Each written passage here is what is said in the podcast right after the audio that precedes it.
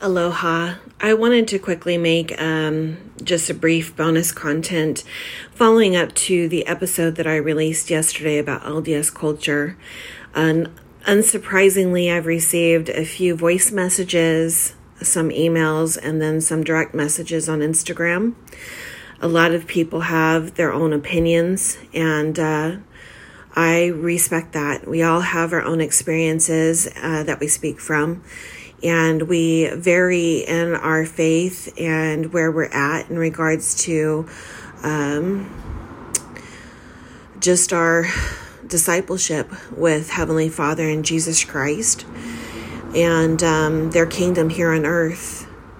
I do understand that there are those who struggle believing that there is one church, one path, one kingdom, one baptism. Um, I think that struggle oftentimes comes from when we rely too much on what the world has to say versus the Spirit of God. Uh, my intent here is not to um, offend anyone, but we all know that we can't please everyone. And sometimes when we do the work of the Lord, we are going to offend. I know that uh, during my journey and coming back to church, um, I had several people coming to my home looking to rescue and retrieve me. And uh, at the time, I didn't feel like it was a rescue or a retrieval. I felt like it was a nuisance. And uh, especially when they just pop in unannounced. Um, but I learned a very valuable lesson from unannounced visits back in 2012 when I moved here to Ventura, a lady was assigned to me to be my visiting teacher, and she showed up at our apartment. I was living with my husband, who was my boyfriend at the time. And when she knocked on the door, the door wasn't closed all the way, and so it, it flew open when she knocked on it. And I got up and I grabbed the door and I looked at her and I said, um, you know, who are you? Because I didn't know who she was. And she said, oh, I'm so and so, and I'm your visiting teacher from second ward. And I said, okay, well, you need to call before you come because I know exactly how the church and the people of the church work. And she looked me straight eye to eye and she said, well, I did call and you didn't reach, return my phone calls. So I decided to come over. At that point, hindsight being 2020, I know that she was spiritually impressed to come by and I treated her um, without open arms and, and no welcome mat whatsoever. But she didn't give up on me. She continued to be patient and to listen to the Spirit, the Holy Ghost, and she acted on the promptings. And what ended up happening is because I made the choice um, through my experiences and witnessing firsthand the spiritual experiences my husband had while studying out, searching and seeking, and coming to know and understanding the gospel himself, along with the missionaries, that um, she was there to help me. And uh, she was placed in my life by a loving Heavenly Father who knew where I was at emotionally, mentally, spiritually and he knew that this woman had the backbone, strength, and conviction of a pioneer, and that she could handle my personality, which is very direct, um, and not be offended and not be scared and not come back. Fast forward a good, I don't know, one or two years, she continued to be my visiting teacher and um, she became a second mother to me here in Ventura. I don't have family here. And um, she became my family. She became my mom. She moved a couple years ago to be closer to her children. She's got a number of children that live in Northern California and also a home. And um, it was devastating for me. Uh, I didn't realize how much I leaned on her um, for comfort especially in church functions.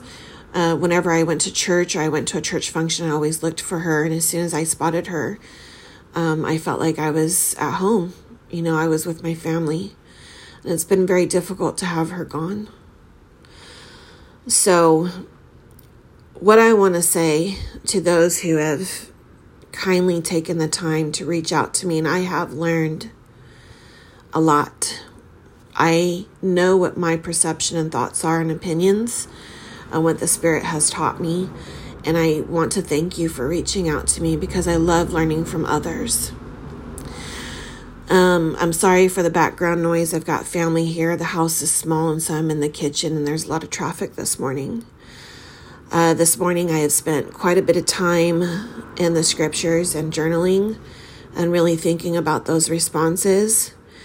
And this is what I would like to say with a lot of respect and love and consideration for each of you that have taken the time to listen to the episode. Regarding my latest podcast episode about LDS culture, and my thoughts once again, we are not putting our eternal life and salvation into the hands of man. We know that from the fall of Adam, man's logic is inferior to godly instruction and wisdom. This is the final gathering here on earth with no time to waste. Whether or not you believe it, it is. We need to remember that when we speak to those who struggle in their faith or even new members and those investigating the Church of Jesus Christ here on earth, that we must open our mouths with courage and trust in the Spirit, even the Holy Ghost, to speak truth to the hearts and minds of those that are listening. We need to be respectful to their agency. However, we live to please God and Christ, not man. So, if your efforts are received wholly offensive, that is the choice of the listener, and it's okay. Let them bear the burden of how they receive truth and light, but continue to serve them with love if they allow it. For this life is our proving ground. We are working out our salvation here. We've been reading this week in Doctrine and Covenants, section 76, which clearly teaches us about heaven how God has perfectly provided for all of his children whom he loves, and the choices that they've made, where they want to be, who they feel comfortable with, where they want their eternal life and salvation to be worked out, and where they want to reside.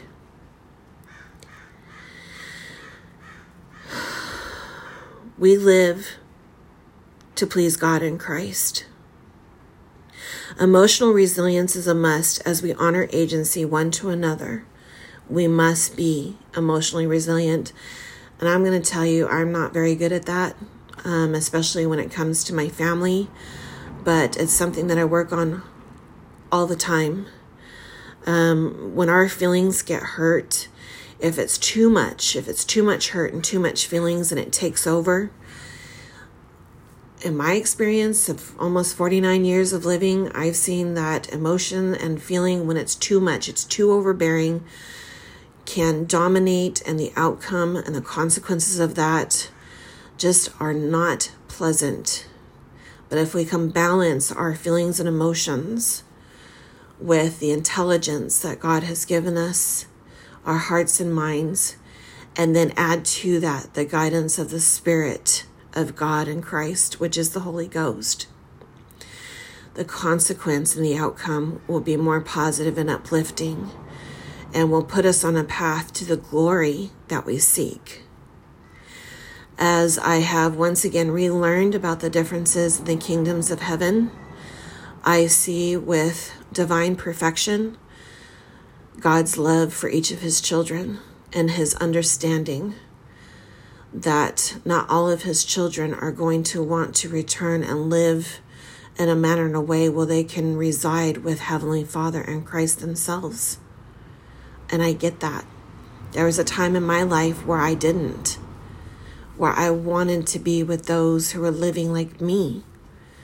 When we pass on from this journey here on earth, we're going to be making these choices. We're going to decide where we want to live eternally. And Heavenly Father is going to respect that. He loves us and He honors our agency. Agency is a divine attribute, it's a godly attribute.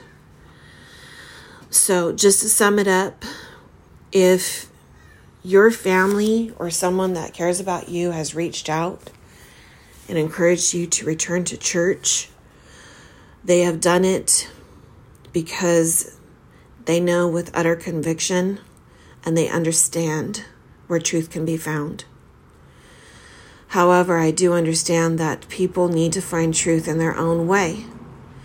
I think it's normal and natural for people who care about them to want to help. That's what we do as parents, grandparents, aunties and uncles, cousins, brothers and sisters, as we help each other. If that help is unwanted, please make that clear. But just know that when they continue to reach out, it is done in love. If they are overbearing and doing this, let them know. I truly believe, and I've seen it happen, that people can oftentimes use the gospel to exercise unrighteous dominion. Um, but that is up to the Spirit and that's up to the Lord. Each of these conversations and situations and circumstances are going to be very unique and different in its own way. So I think if we can just learn to be kind and to love one another, to be there for each other.